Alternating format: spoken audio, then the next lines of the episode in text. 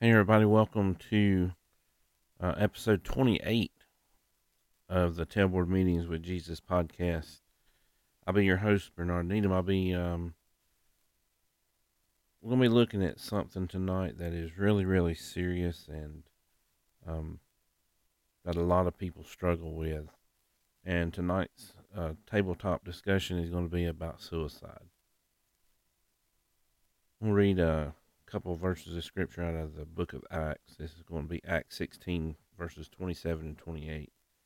And the Bible said, And the keeper of the prison, awaking, awakening from sleep, and seeing the prison doors open, supported, supposed the prisoners had fled, drew his sword, and was about to kill himself. But Paul called with a loud voice, saying, Do yourself no harm, for we are all here. And you know, suicide is something that we hear about a lot in our profession, in the first responder profession. And it's something that we all face, um, whether it be a, a, call that we run uh, of a suicide or uh, a friend, a loved one that has committed suicide. So we're going to look just a little, a little bit tonight a little brief message on the suicide on on the subject of suicide, and uh, I'm going to start out by saying, going over what does the Bible say about suicide. Well, in Deuteronomy 30, 19, the Bible says, This day I call the heavens and the earth as witnesses against you, that I have set before you life and death, blessings and cursings. Now choose life, so that you and your children may live. So we see a verse here that begs us to choose life. God is the author of life, and we are encouraged to walk in His way and not ours. Following and obeying God leads to a life and disregard disregarding what God has said will lead to death. Ending your life is not what God wants for you. So choose life. Job 121 says, Naked I came in came from my mother's womb, and naked I will depart. The Lord give, and the Lord has taken away. May the name of the Lord be be praised. So here Job uh, lays out for us an important principle of who it ta- who it is to take life. He said the Lord gives us life, and only He should take it away at the appointed time. So just think about this as um, you go through your daily routine, as you go through life in general. God loves you, and He wants a relationship with you life's not always easy. Life can be tough sometimes. Life life can be really hard sometimes. But you know, um, taking your life is not the answer. If anything, that makes um, everybody else's life around you so much harder. Think about your family. Think about your friends. And you may say, well, I don't have friends. There's people that care about you. Think about your brothers and sisters in the emergency services field. A lot of times people will say that suicide is, is a selfish act. And I know that it can seem that way. But you know, sometimes life makes makes us feel like that there is no way out. But your way out is God. And we would love to to help you learn more about God. That's what the ministry is about. That's what we want to do here.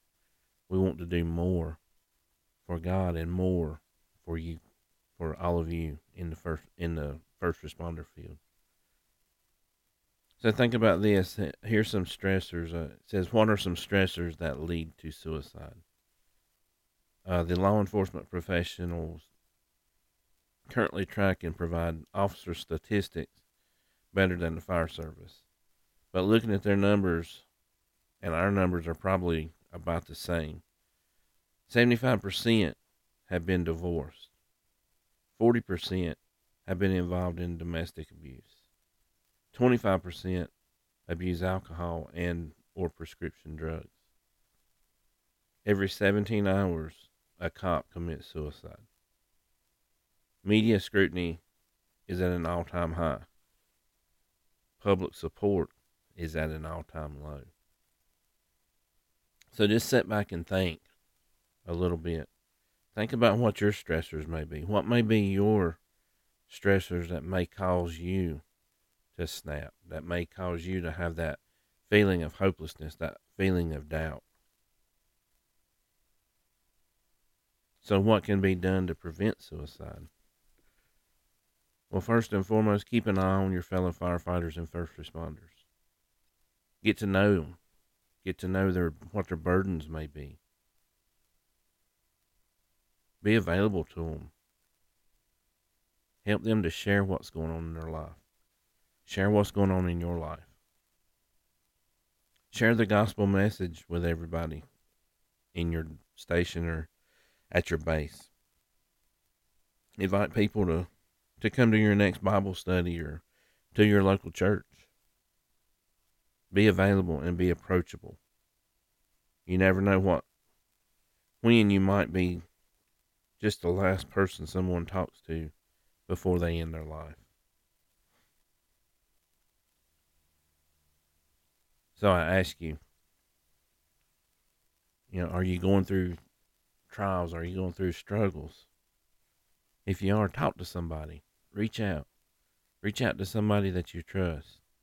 Reach out to the ministry. We would love to talk to you.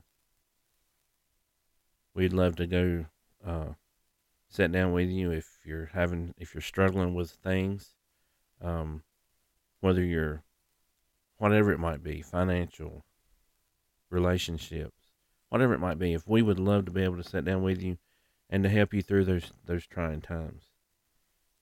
Suicide's not the answer.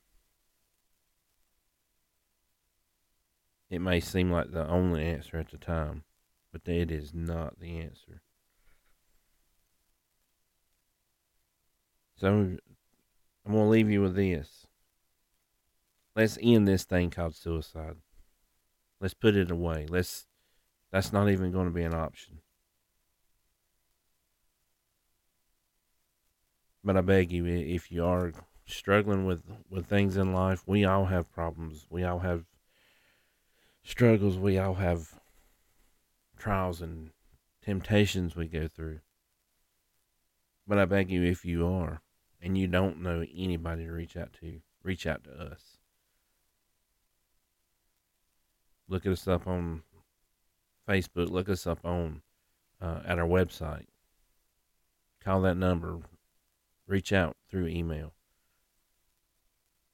Just reach out. We would love to talk to you if, if you need that help.